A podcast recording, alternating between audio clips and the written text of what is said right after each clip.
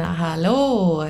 Jag är tillbaka idag. Jag ska snabba mig att göra lite frågestund kring eh, förra episoden jag hade kring änglar. Det har rasat in frågor så jag tänkte vi tar dem.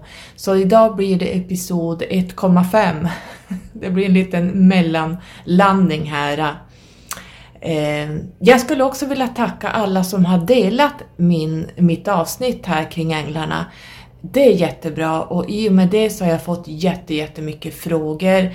Jag vet inte hur många som har lyssnat på det här avsnittet men det är, jag tror det är topp, topp, topp. Det är nog ett avsnitt som har gått absolut bäst. Jag blir chockad, jag kommer inte ihåg siffran men det var tusen. Så det var jätteroligt. Så idag tänkte jag vi skulle gå in i lite frågor som har kommit in. Så välkomna in till Skyrocket-podden så kör vi igång!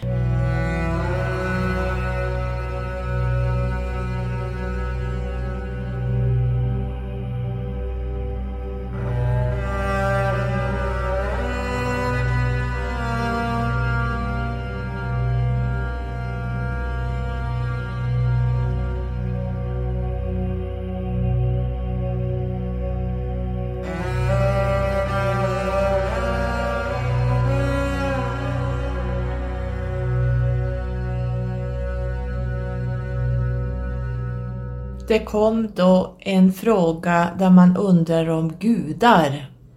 Vad är det egentligen? Ehm, alla religioner har ju en gud som de anser vara sann och så vet vi att det, att det finns och har funnits gudomligheter. Och det här är ett vidbrett koncept där man har grötat ihop allt det här. Egentligen krävs det här en, en eget, eget avsnitt. Men eh, gudar är gudomligheter som jag ser som har levt här, som människan har eh, worships, alltså eh, dyrkat. Människorna har ju dyrkat en massa gudar som har gått här på jorden. Och de här gudarna har ju varit i egyptiska tiden, eh, de har varit i alla tidsåldrar, de har funnits i alla, ja men i grekiska mytologin och egyptiska och romerska och alla de här, eh, till och med i våran eh, nordiska mytologi har vi haft gudar som Oden och Tor och allt vad de hette. Så de här gudarna har ibland varit här nere på jorden och ibland är de gudaväsen. Så gudomligheter är någonting som människan alltid har dyrkat.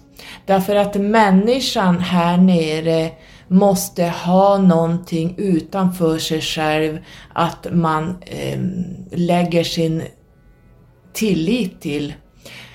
Människan här nere är så stängd att man förstår inte att man, man behöver inte be om hjälp eh, till änglar och gudar och gudomligheter och det är aliens och det är allting som ska hjälpa oss när du själv är den här gudomligheten. Det är det här jag försöker få folk att förstå. Vi är multidimensionella. Och jag kommer strax till varför, när vi pratar om tiden, varför eh, det är så här och det är tråkigt att människan 2021 sitter och eh, letar hjälp och letar allting utanför sig själv i formen av gudomligheter, gudar, gudinnor, eh, änglar och så vidare, civilisationer. Det är förkastligt egentligen för att eh, man lämnar över sin kraft till någon annan som ska bedöma en, man ska sköta sig och man ska tänka bra tankar och allt sånt. Och visst, det är, det är så, det, men det handlar om attraktionslagen. Det är någonting annat. Det, det handlar bara om energier och vibrationer. Det du skickar ut får du tillbaka. Eh, så det är ingen gudaväsen där ute som gör att eh, det du önskar kommer in för att någon ängel eller gud har, tycker att nu har du skött dig bra, utan det handlar om att du står i din kraft och drar tillbaka den här energin och då manifesterar det sig fysiskt. Jag pratar om det här, det vi skickar upp går upp till fjärde dimensionen och kommer ner i fysisk form. Eh, fast människor är så lågfrekventa och stängda även eh, 2021 att man måste hela tiden önska hjälp utifrån och vet man vad det är för hjälp eh, som man skickar ut, vad är det man skickar ut till? Vad är gudar? Tror ni att hela kosmos, hela alltet, källan, är en gud som sitter där och har skapat allting? No, no, no, no, no. Det är inte så. Det handlar om någonting annat som människans hjärna inte kan förstå. Eh, jag kan förstå det, men jag kan inte förklara det i ord. Men någon gud är det inte. Så källan source är ingen gud. Det finns ingen gud. Gud kommer från det här eh, gudomligheter eh, som har varit i olika civilisationer, som har varit i olika myter och även det som finns inristat, det, har, det vi har bevis på. Så det ser jag som gudar.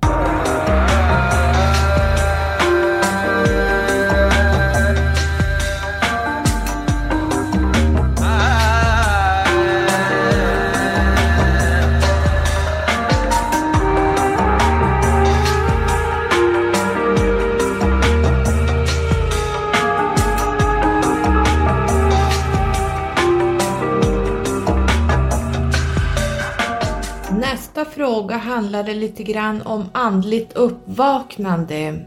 Och där kan jag säga dig som har frågat, när man får ett andligt uppvaknande, när man liksom börjar plocka bort det här egofiltret som vi alla har när vi går ner, så att vi inte ska komma ihåg någonting för att det blir ju jättekonstigt att gå som fysisk människa här och veta att man är mm, något från en annan civilisation och sen ska man anpassa sig i samhället eller om man har levt tidigare liv här på jorden. Ja, ni fattar. Så när man får ett andligt uppvaknande då går man direkt upp i 4D, det vill säga fjärde dimensionen. Man kan inte hoppa från 3D till 8D, det går inte, utan man måste gå in i dimensionen ovanför oss eh, och det är där man hamnar när man får ett andligt uppvaknande. Och det kan vara riktigt, riktigt skrämmande. Det är skrämmande. Det är fruktansvärt. Jag tror många kan skriva under på det. Här kommer vi in i astralplanet här, och det är ett så stort plan som jag sagt tidigare. Det är så stort så det kan man inte ens... Jag skulle vilja säga att det är så stort så det är det största planet som finns nästan. Här har vi ju gudaväsen om man så vill, änglar och vi har demoner och vi har andra sidan och allt däremellan. Och människan här på 3D lever ju mellan heaven and earth, alltså mellan himmel och jord. Och jorden kan ju ofta ses som ett helvete, det vet vi ju att det är här det fysiskt manifesteras allting som händer på astralplanet. Så de som håller på med änglar och demoner å andra sidan, det är fjärde dimensionen och det är astralplanet. Och det är som jag sagt tidigare ett jättespännande plan att utforska. Det är så stort att utforska att här finns allting vad vi kan se och föreställa oss. Här finns det här äh, jätteroliga, man kan träffa på jätteroliga, man kan träffa på feer, man kan träffa på jätteroliga så här saga, sagoväsen. Jag tror sagorna kommer från eh, de som skriver böcker och filmer och allting. Jag tror att de plockar det från astralplanet. Det finns väldigt mycket här som eh, som är roligt att utforska. Men det finns också en väldigt demonisk sida. Så när man går in i astralplanet och får sitt andliga uppvaknande, då måste man igenom den mörka sidan på astralplanet och det, det här jag pratat om, ni minns när min lägenhet var så full i i mörka andar. Ehm, en del kallar det för spöken. Jag vet, spöken finns inte enligt mig. Det är också ett påhitt, utan det handlar bara om, om lågfrekventa energier som finns på astralplanet.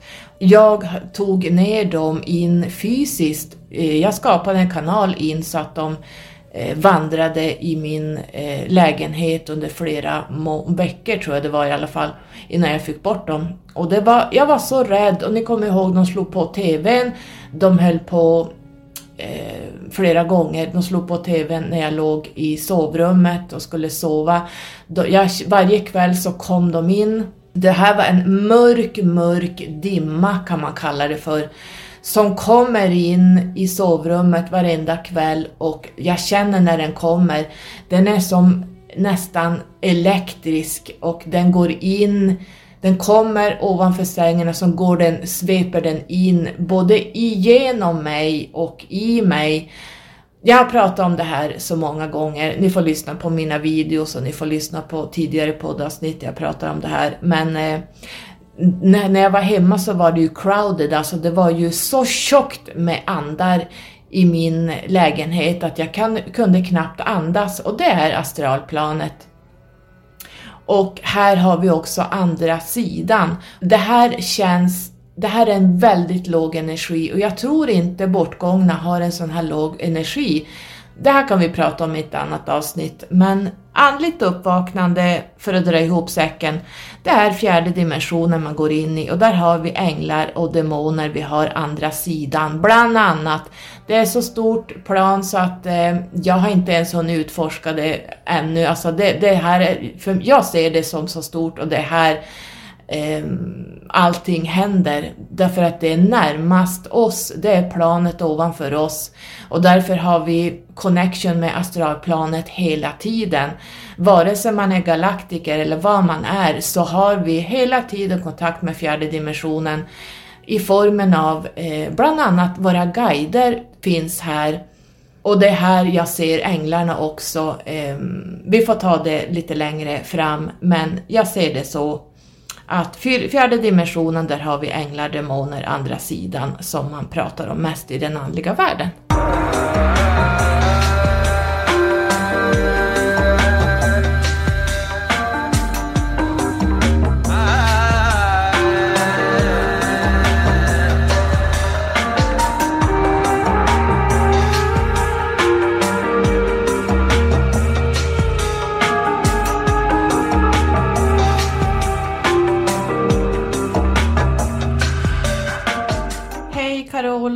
Hört talas om att siffror är änglanummer. Är Numerologin änglanummer?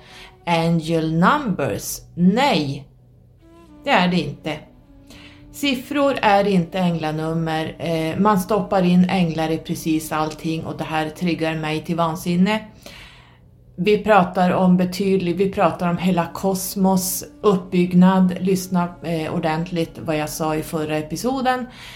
Änglanummer är inte numerologi. Punkt, punkt, punkt. Ehm, det är någonting helt annat. Det är vibrationer, det är ehm, energier som vi kan omvandla till eh, händelser, egenskaper, mönster, eh, ljud, materia, ja men allting är, alltså man kan säga att hela kosmos, universum, hela skapelsen är numerologi. Och är det då så att man tror att änglar står, eh, att änglar är källan? Tror man det då? Vi måste liksom börja bena ut vad änglarna egentligen är. Så änglanummer eh, finns inte. Det är någon återigen från new age som har skapat angel numbers eh, som tror då att det är änglarna som sitter och skickar en massa nummer till oss. Det är helt fel. Jag ser det inte så i alla fall.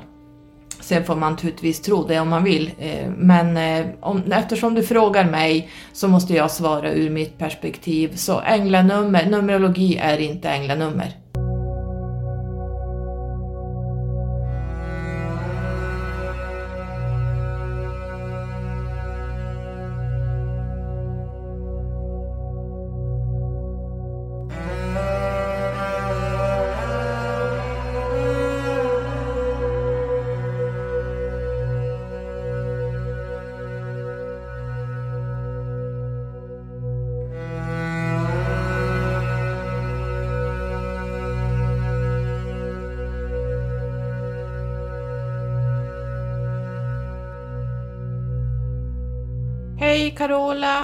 Du pratade om eh, galaxen som går upp till 9D och sen kommer 10D. Vad är egentligen 10D?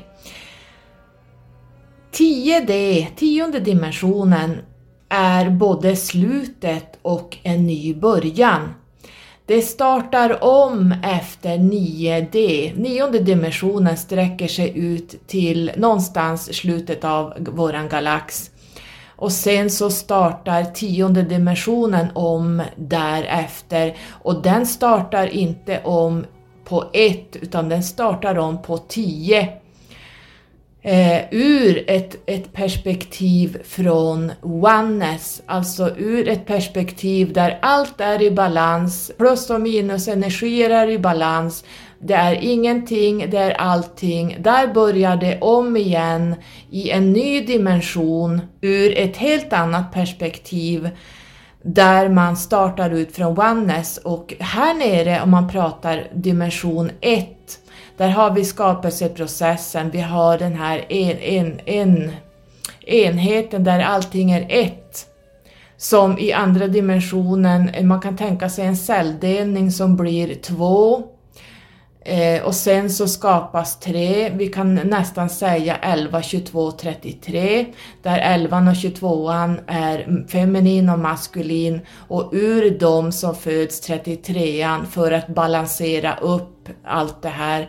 Så det blir lite, lite så att i 10D så börjar det en ny balansering från oneness. Jag hoppas att du förstod hur jag menade där, annars får du höra av dig igen.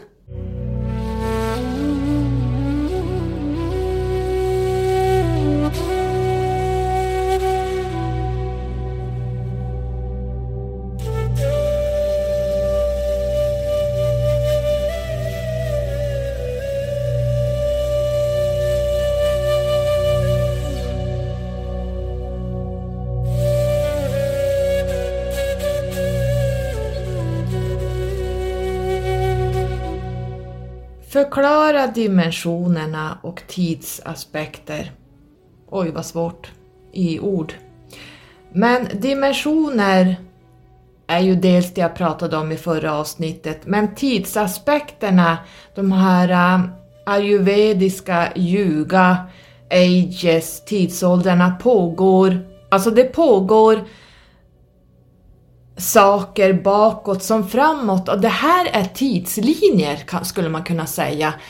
Det, det, finns cykliskt allting, ni minns spiralen jag pratade om i förra avsnittet. Allt går cykliskt och det är våran eh, vårat solsystem är ett slutet system.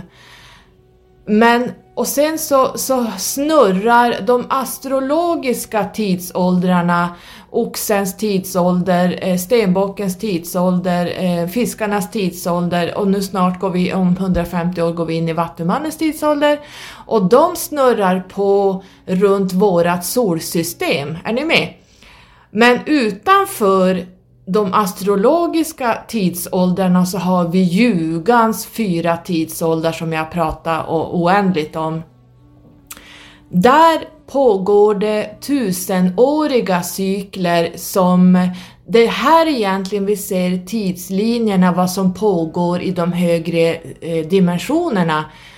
Det kan vara så att det finns vissa civilisationer är i, i en cykel där det är the golden age.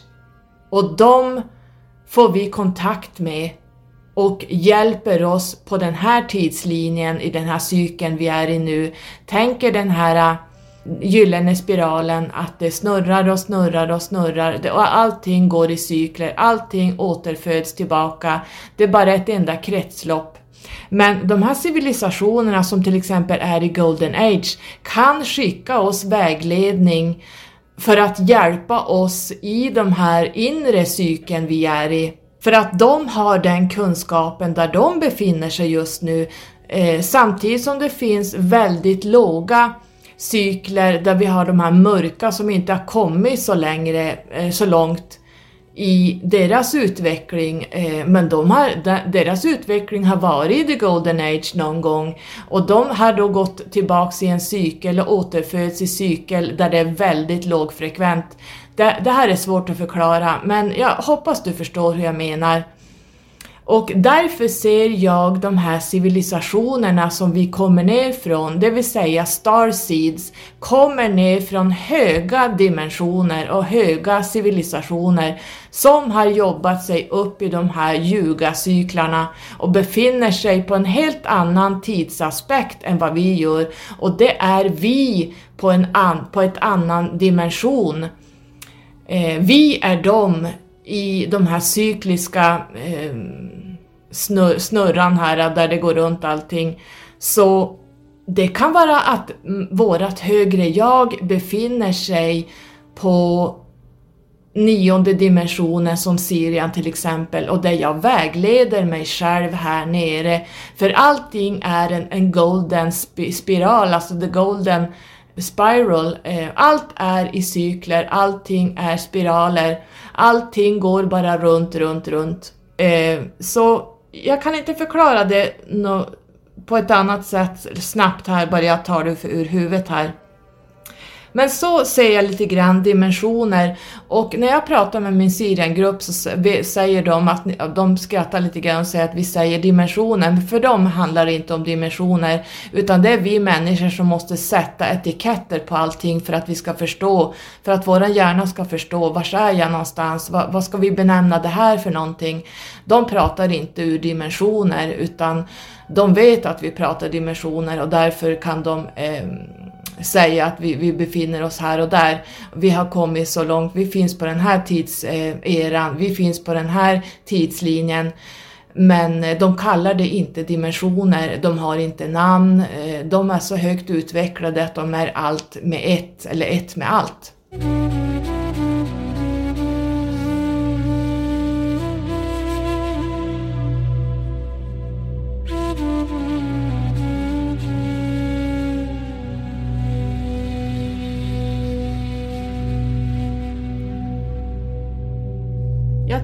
Vi skulle gå in lite i del 1,5 kring änglar för att göra bort det innan vi går in på eh, det djupare eh, vad änglarna egentligen är som då finns bevis på.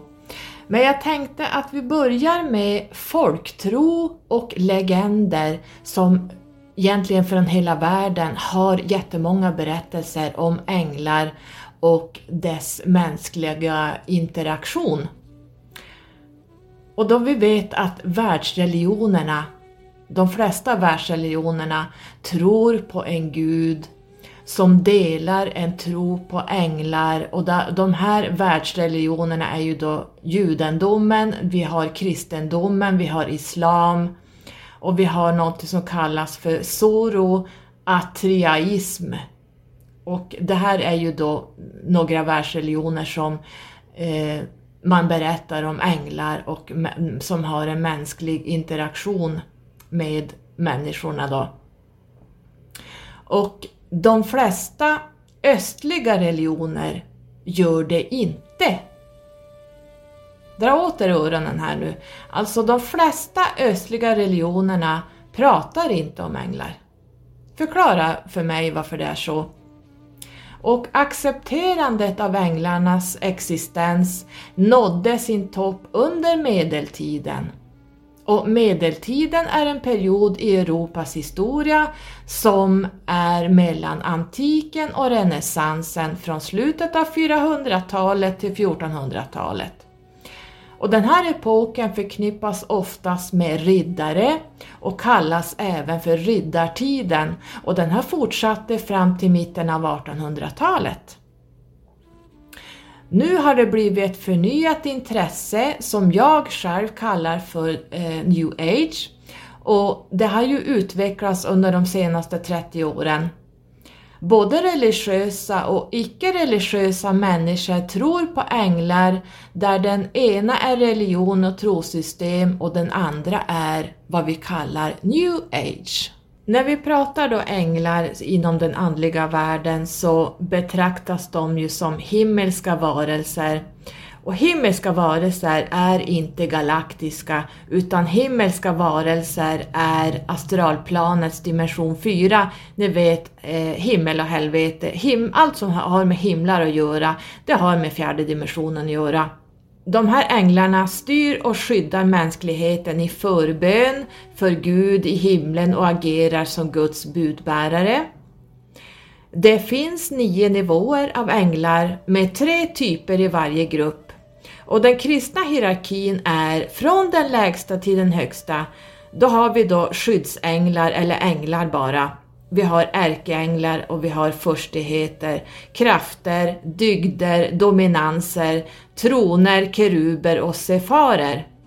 Nu kommer jag nämna ett ord som kommer att bli väldigt frekvent i del 2. Och eh, lägg det här ordet på minnet. The Watchers. Det finns statyer av änglar, ärkeänglar och keruber som blomstrar på kyrkogårdar, ni vet kring gravstenar, runt om i hela världen och de vakar även över barnens och även, jo, även de vuxnas gravar då, men många barn har ju mycket änglar eh, på sina gravstenar. Om vi går in på kyrkogårdens änglar så kan de indikera många känslor och övertygelser beroende på vad de gör och hur de gör det. Och jag ska ge några exempel. En ängel som pekar neråt leder själen mot himlen och det är en belöning. Här ska vi fråga oss, eh, finns det änglar, eh, det vill säga fjärde dimensionens entiteter, som belönar själen på något sätt. Alltså ni ser här, alltså redan här börjar det ju åka utför. En ängel med trumpet, om man ser någon sån inristning eller ehm, eh, sån här statyer, representerar den ärkeängel Gabriel som står redo att utfärda kallelsen till återuppståndelse. Och här har vi ju yttersta domen i Tarot där vi ser Gabriel med sin trumpet som står och blåser över alla de här äh, som ligger i sina gravar.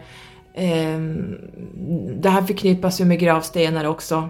Här är då en, en kallelse till återuppståndelse eller uppståndelse och jag menar ehm, det här är ju metaforiskt bara Våran själ behöver inte någon kallelse till återuppståndelse. Våran själ är evig och den vandrar helt fritt, den är inte beroende av någon eh, ängel med en trumpet. Men här ser jag som yttersta domen kortet i tarot. Ta fram det och titta så ser du eh, en ängel med trumpet som representerar ärkeängeln Gabriel. Vi fortsätter lite grann kring gravstenar och allt sånt som vi ser på kyrkogårdar. En ängel som håller i blommor indikerar en barns död. Tusensköner specificerar ett barns oskuld och renhet. Rosorna är en vädjan till jungfru Maria. Här har vi ju bara eh, religion. En ängel som håller en släckt fackla indikerar döden. En stjärna på en ängels krona visar att anden stiger upp mot himlen. Kronan representerar seger över döden. Och då kan man undra, vad menas med seger över döden? Här är man ju väldigt eh, IQ-befriad skulle jag vilja säga. Födelse och död sker i samma sekund. Vi föds och vi dör i samma sekund. Vad menas med att man segrar över döden? Alltså vi, går, vi lämnar ju bara den fysiska kroppen och går tillbaka till där vi kom ifrån. Själen är bara en, en, en eh, ryggsäck som du har med dig som är här nere i olika uppdrag. Så vad menas att man segrar över döden? Döden är, är ingen död, det är bara en fysisk död. Så här ser man ju hur eh, intelligent den här religionen är. Där ser man att eh, Eh, vissa, den här stjärnan på kronan visar att anden stiger upp mot himlen. Kronan representerar seger över döden. Fundera på det här, eh, alltså det här, jag blir bara, jag känner att jag blir triggad när jag läser det här. Det här är gamla anteckningar, det har jag tagit fram, men jag känner bara vad, alltså ska vi snurra på i det här i, i flera hundra år till eh, kring det här konceptet. Det är så, det är så låg medvetenhet. Det, är så, det här är ju för sig säkert från, jag vet inte när, men det här är ju bara, äh, jag vet inte vad jag ska säga. Vi fortsätter i alla fall. En ängel som håller en, en upprullad pergamentsrulle i handen visar att den avlidnes liv har registrerats. Registrerats? Är det inte Akasha på dimension 8 som håller reda på lite sånt här? Är det änglar? Och även sörjer för en tidig död. Vad är en för tidig död? Vi pausar där lite grann. Vad, är det meningen att alla människor på jorden ska leva från 0 till 100? Det vet vi alla att så funkar det inte. En del slutar sina tid som, sin tid här som fysisk människa som barn. En del slutar som ungdomar, en del slutar eh, i, ja, men lite högre upp i åldrarna och en del när de är gamla. Eh, vad är en för tidig död? Alltså jag förstår inte hur, hur man menar här. Vi går ner i olika, en del har bara lite kvar att göra här så man går bara ner för en kort stund och så går man tillbaka för man har egentligen gjort det man ska göra men man kanske tillhör en själsgrupp där man går ner och hjälper någon i själsgruppen att eh, höja sig i det här livet. Så vad är en för tidig död? Alltså, jag, jag blir bara... Eh, ja, vi fortsätter. Vi är skyddsängel för barnet till himlen. Barnet håller en tänd fackla högt för att beteckna evigt liv. Finns det tydligen också. Det är ju metaforiskt kanske. Rosorna i den här ängens händer indikerar oföränderlig kärlek. Krukor används för att beteckna ett barns grav. Det här är ju då kanske bara metaforiskt. Änglar som kallas för keruber har humaniserats och suddats ut med någonting som kallas för putto. Och putto avbildas som knubbiga spädbarn eller småbarn med vingar i barockkonst. Kommer ni ihåg när ni var liten att det fanns såna här frimärken eller vad, vad kallas det för såna här Ehm, märken man hade med änglar. Eh, det var barn som låg på ett moln. Minns du de här klister, inte klistermärken, vad heter de? Jag hittar inte ordet nu. Det är eh, det som kallas för putto i barockkonst. Och de här finns på barnens gravstenar och indikerar Guds närvaro. En kerub raderar namnet på barnet som har gått vidare. Åh oh, herregud. Har vi namn i de högre dimensionerna? Fundera på det. Galaktiskt och kosmiskt. Visst är det väl bara vi människor som namnger änglar, planeter, dimensioner, civilisationer och så vidare. En kerub med en inverterad fackla indikerar en barns död. Nu är vi här igen. Denna lilla flygande ängel förkunnar återfödelse. Bestämmer en ängel en barns återfödelse? Fundera på det. Lagerbladen på en ängels huvud indikerar trumf över döden. Här ser jag lite grann den här romerska kejsaren. Eh, han hade ju lagerblad över huvudet. Trumf. Döden och födelsen är ingen trumf. Däremot mörk materia som omsluter hela kosmos är det jag ser som inom situationstecken änglar och det är någonting annat. Eh, New Age har skapat någonting som eh, egentligen är någonting annat.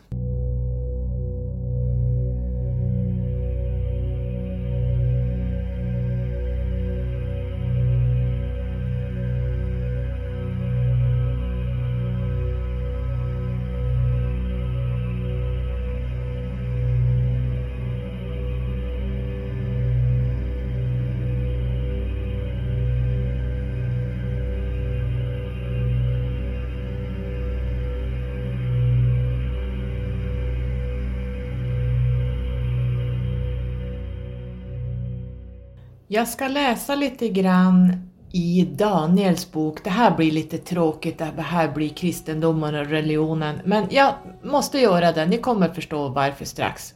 Så jag läser här. I Daniels bok finns det tre hänvisningar till klassen bevakare, helig och termen introduceras från någon som hette, nu ska vi se om jag kan uttala hans namn, Debukad... Nebukadnesar. Nebukadnesar, det är så länge sedan jag skrev ner det här. det här. De här papperna har ju legat flera år, men vi tar det igen. Som säger att han såg en bevakare, en helig, komma ner från himlen.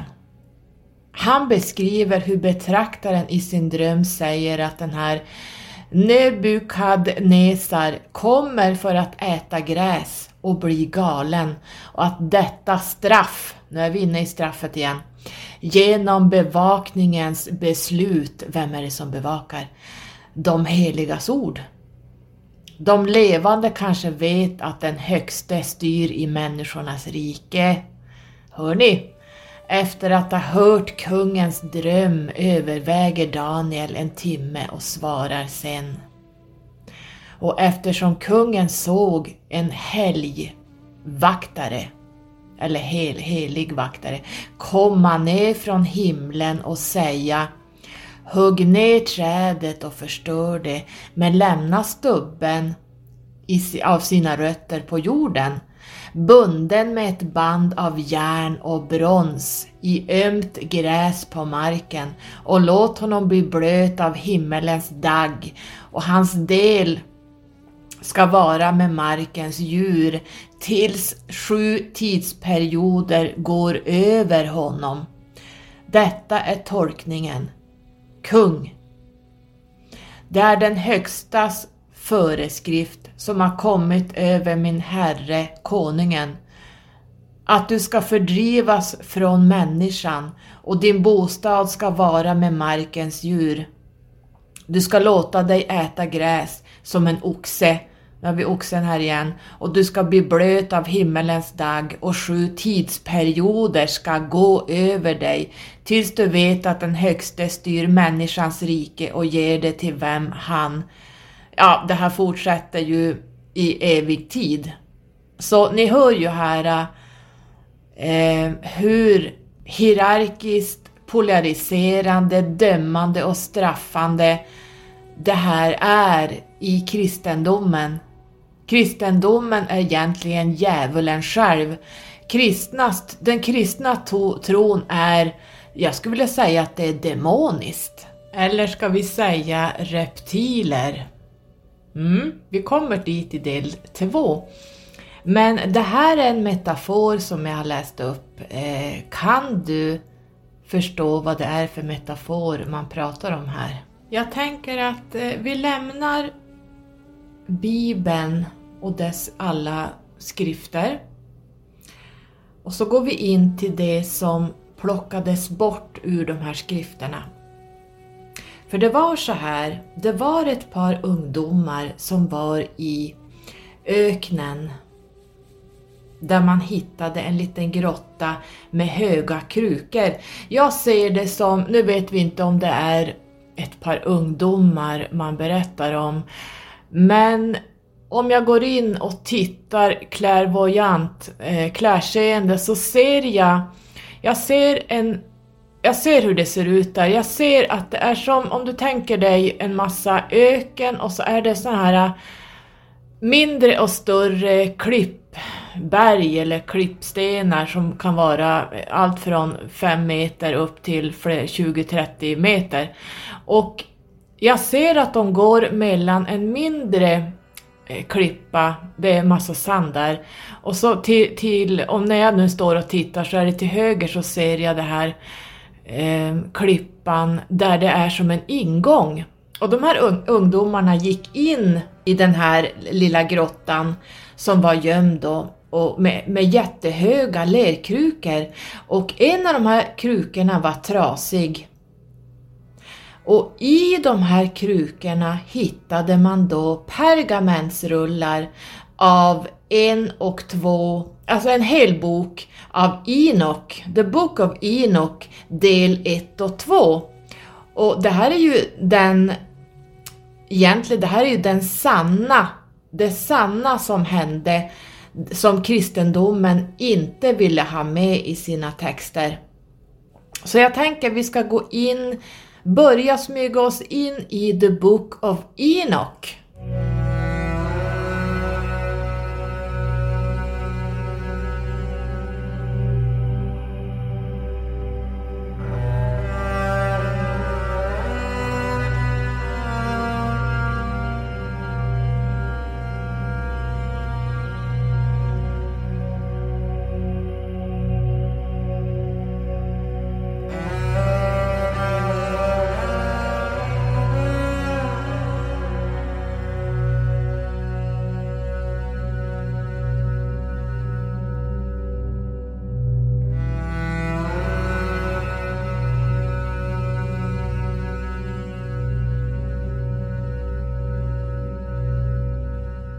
The Book of Enoch är en forntid hebreisk apokalyptisk religiös text som eh, tillskrivs av traditionen till Enok, farfar till Noa. Nu tar vi bara det här på ytan, vi går in djupt i det här i del 2. Eh, Bok av Enoch innehåller ju då ett eh, unikt material om ursprunget till vad vi kallar demoner och nefilims. Och det är varför änglar föll från himlen. Det är en förklaring till varför Genesisfloden var moraliskt nödvändig och en profetisk redogörelse för Messias i tusen år. Och vem var då Messias? Jo, det var Jesus som vandrade på jorden. I The Book of Enoch finns eh, de tio hövdingarna listade och de är följande. Nu får ni eh, hålla i er här för att eh, de här namnen är då på, är det, är det arabiska eller vad sa jag? Eh, de här namnen är ju då namn på de här eh, tio hövdingarna, det vill säga ledarna. Och de hette då Semiasas med Z Semi Asas, det var då deras ledare. Vi har då Ara, Arokiba, vi har Romel med två E, vi har Kökabiel, Tamiel, Romiel, Daniel, El alltihop, Esekiel med två E, Barokiel, Asael, och jag tror det är Asrael, Amarös, eh, Batarel, Aniel, Anoele, Sariel och de här är då de här tio mästarna som listas i, i The Book of Enoch. Och i den här boken, eh, den här, där man hittade då i de här eh, krukorna, eh, bortgömda pergamentsrullarna, listas ledare för de 200 fallna änglarna. Och ni vet att det föll 200 fallna änglar ner på jorden. Och jag ser alla de här fallna änglarna som vi pratar om, alla änglar vi pratar om är fallna, så ser jag det. Och de här gifte sig och började i onaturligt samspel med mänskliga kvinnor eh, och som undervisade om förbjuden kunskap. Vissa listas också i Bok av Enoch som Raziel, eh, som kallas Sefer, Raziel, Hamalak, Zonar och jubilees. Jag ska nämna några av de här änglarna. Arakiel, som även sägs då Arakiel, Arakuael, Araciel, Arak QAEL, Sarkuael eller Arkiel eller Arkas som lärde människor eh, tecknen på jorden. Men i Sibylline Orakels kallas Arakel inte som en fallen ängel eller bevakare utan som en av de fem änglarna som leder människans själar till dem de andra fyra är Ramiel, Uriel, Samael, nu vet han som blev Satan, och Asrael. Eh, Asrael är ju dödsängeln. Vi har då Armaros, även Amaros eller Armoniel i Enok, alltså i boken av Enok, som lärde mänskligheten att lösa förtrollningar. Vi har Azazel, lärde människor att skapa knivar, svärd, sköldar och hur man utformar ornament och även kosmetika. Vi har Gadriel med två L, L lärde ut kosmetikkonsten, användning av vapen och dödade av, alltså, alltså vapen som dödade av ett enda slag. Barakel undervis, undervisade i astrologi. Får ni en liten inblick vad vi pratar om här egentligen? Vi har en ängel som kallas för BEZ Aliel, Besaliel, som nämns i The Book of Enoch 1. Eh, och utelämnade de flesta, här utelämnas de flesta översättningar på grund av skadade manuskript och problematisk överföring av texten. Eh, och så har vi Shasakuel, bland annat Ezekiel eller Cambriel, som lärde människor tecknen på molnen, det som kallas för meteorologi.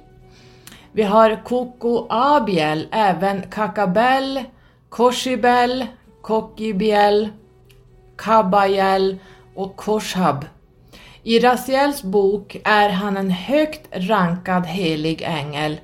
I Bok av Inok 1 är han en fallen betraktare bosatt i de nederländska rikena och befaller 365 000 surrogatandar att göra sitt bud.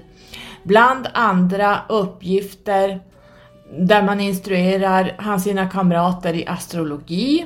Och så har vi en som heter Penemue som lärde mänskligheten att skriva med bläck och papper och lärde människornas barn det bittra och det söta och visdomens hemligheter.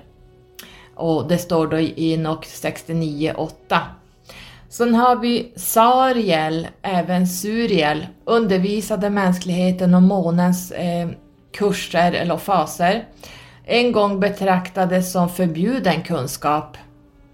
Och så har vi Samyasa, som även sägs Semyasas, Shamma-Sya, Semyasa, Shemhasi, Amesyarak,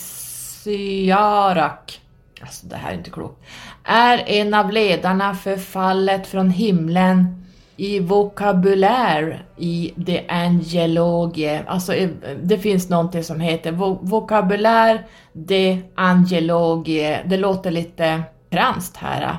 Jag kommer inte ihåg var jag hittade det där, eh, men ni får googla på det. Vokabulär de L apostrof angeloligue, alltså angelogiskt, eh, angelogin.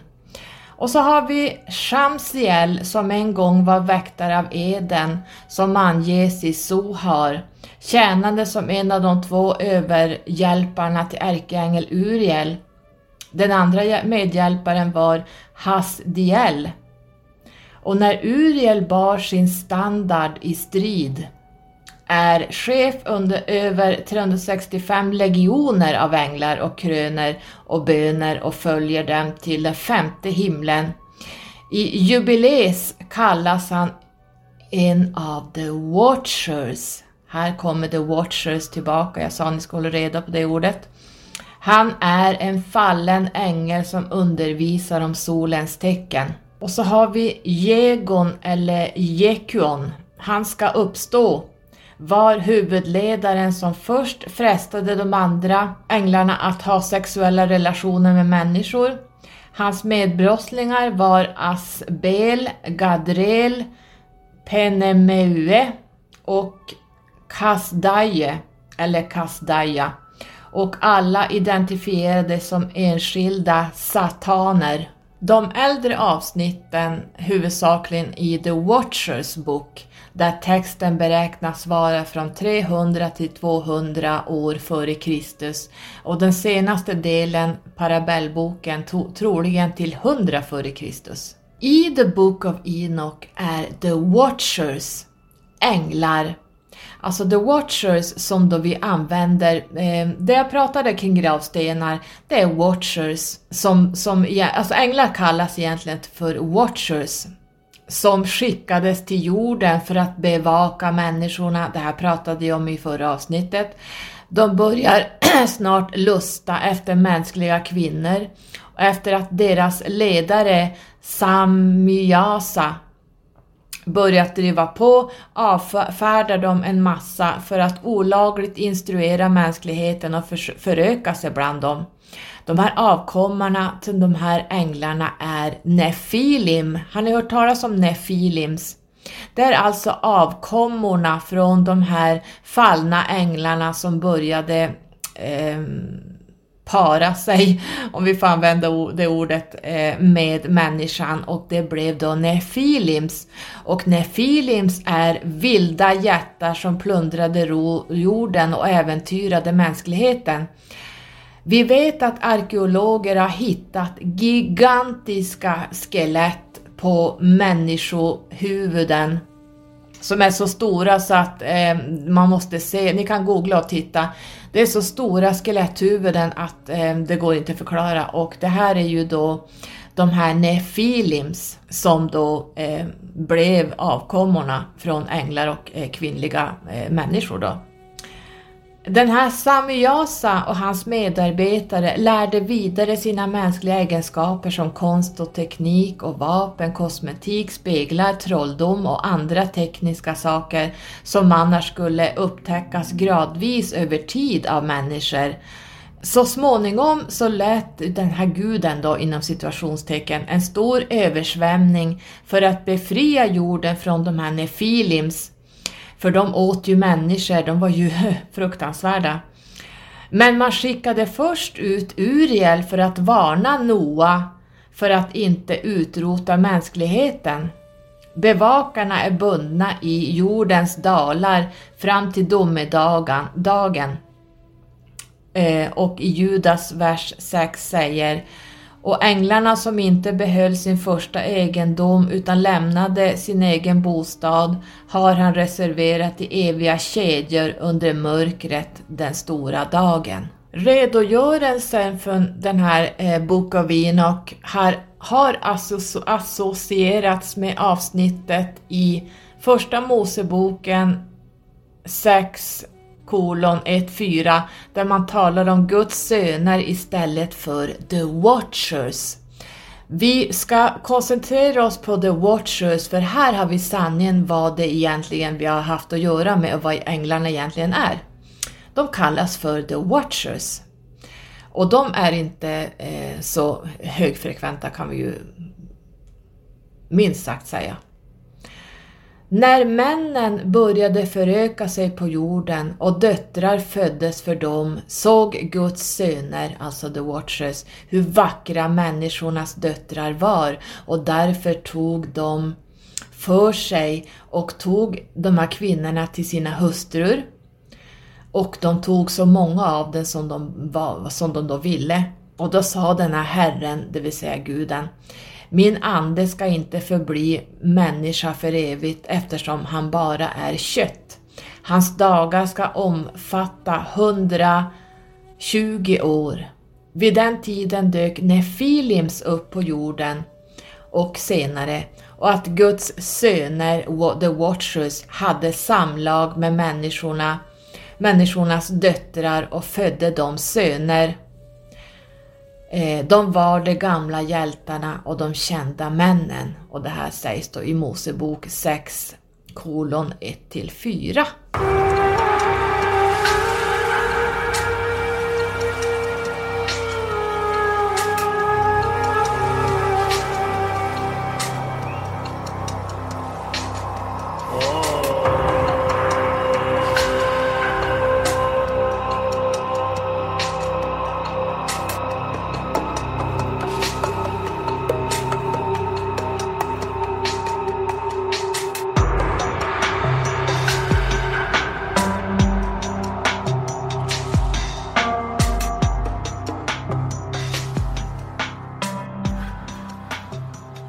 Personligen så är jag spyless och kräkless.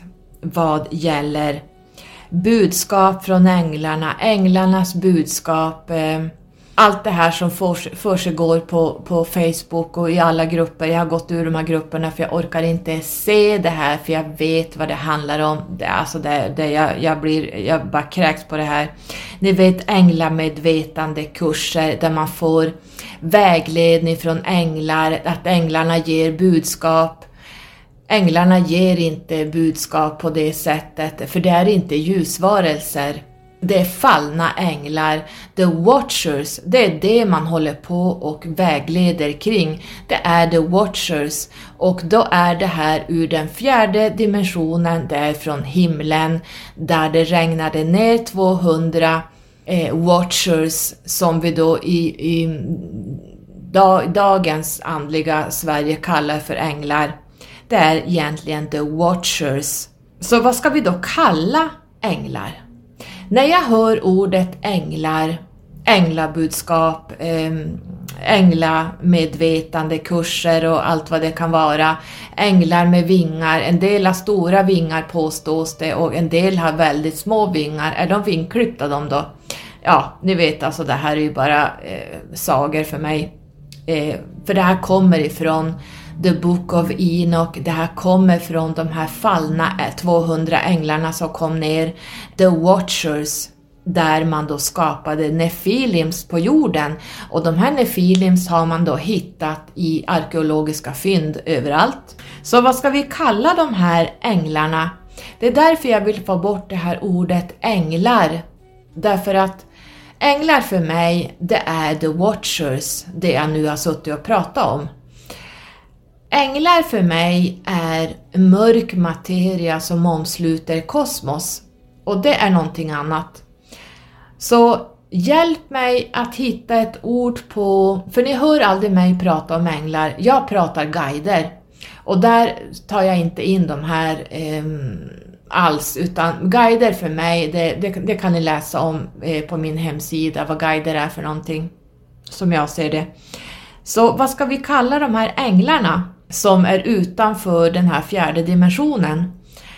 Ni får jättegärna komma in med lite tips vad vi ska börja kalla den här mörka materian som jag ser som änglar som inte har någonting med det här att göra. Ehm, jag skulle vilja få bort det här ordet änglar för det rimmar illa. Det här är bara förgörelse, förstörelser, det är krig och helveten, det är slakt, det är allt, allt det här demoniska. Det vi också ska fundera på Tarot är religiöst och kristet helt och hållet. Eh, vi kan se precis allting i tarot, i alla fall det mesta, som jag pratade om i förra eh, avsnittet och även idag. Där har vi eh, kristendomen. Civilisationer är vi på andra tidslinjer. Änglar är inte ljusvarelser som många påstår för de ger inte budskap. Änglar är the watchers. Det finns 200 fallna änglar och vars tror ni de föll ner från? Jo, det här är aliens, här kommer Anunnaki in.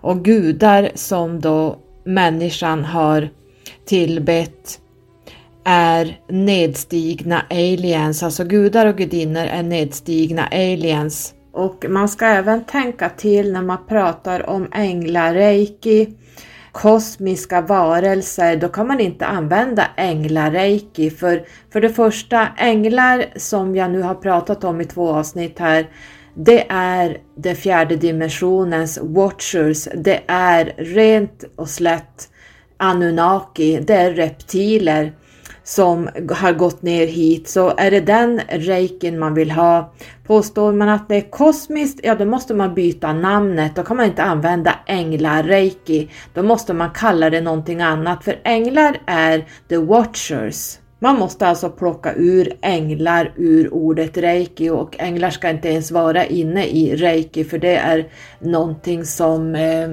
kommer från Japan och varför ska man använda ett japanskt ord när man ska prata om kosmiska varelser?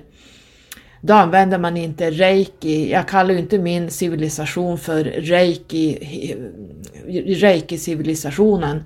Det, det blir ju helt galet så man måste plocka ur änglar ur reiki och man måste plocka ur Eh, änglar eh, överhuvudtaget om man vill prata kosmiskt, alltså den mörka materian, materian som jag pratar om.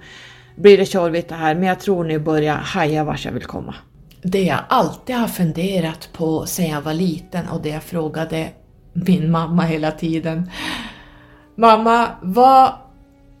vad om universum är evigt, Universum är så stort, så stort, så stort, så det, det, är så evigt, evigt, evigt, alltså det finns inget slut. Nej, tyckte hon, så är det ju, det finns inget slut. Men någonstans finns det ett slut. Någonstans finns det en vägg. När man kommer till slutet, hur långt man än färdas, så någonstans måste det finnas ett slut. Är det en vägg där eller vad finns det där bakom? Det har varit mina funderingar som barn och eh, vi kanske aldrig får reda på det. det kanske, våra hjärnor tror jag inte förstår det här riktigt. Det kanske är så att allt bara återföds i nya universum, i nya galaxer, i, nya, eh, i ny mörk materia som bara går runt, runt. För ni vet i de här svarta hålen eh, som civilisationerna, Syrians och alla de här, åker ju genom time and space med eh, fortare än ljusets hastighet via de här eh, svarta hålen för att snabbköra mellan eh, olika galaxer, planetära system ehm, för att ta sig fram i, i kosmos på några minuter.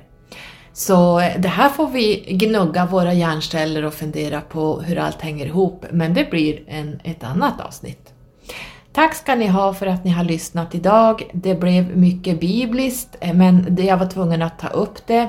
Jag var tvungen att läsa upp de här änglanamnen så ni förstår vad det är ni vägleder eh, och var det kommer ifrån. Det här är från The Watchers i The Book of Enoch som kristendomen gömde bort precis som allt annat de inte ville ha med, ur en styrning, eh, man ville styra människor in i ett trosystem som skulle bli förslavade kring en gud som bestraffar och änglarna eh, går då ner och hjälper den här guden att bestraffa människan. Och ni vet de här eh, the flooding, alltså eh, översvämningen eh, där Noaks ark, vi har eh, istiden och vi har eh, såna här meteoriter och sånt som har fallit ner och förstört jorden i omgångar det här är eklyptiska händelser, det här är polskiften som har hänt, men religionen har skrivit det som att det är bestraffningar från Gud. Så jag hoppas ni blir lite mer medvetna eh, än vad ni, vad ni var innan, eller så visste ni det här redan. Men det här är min syn på det på del 1,5 eh, innan vi går in i nästa del där vi ska prata om eh, Anunnakis bland annat. Här blir det väldigt intressant för här har vi svaren på vad änglarna är egentligen.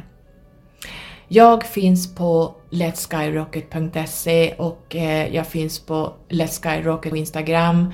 Och eh, är det så att man vill ha eh, sin, sitt själskontrakt, sin själs planritning, vad man kom ner för att göra i 9-10 delar så kan man även gå in på min hemsida och skriva ett litet mail där i, i på framsidan i, i den här applikationen där man kan skriva eh, frågor, ni vet, längst ner där på framsidan. Ha det så bra tills vi hörs nästa gång. Puss och kram! Hej då!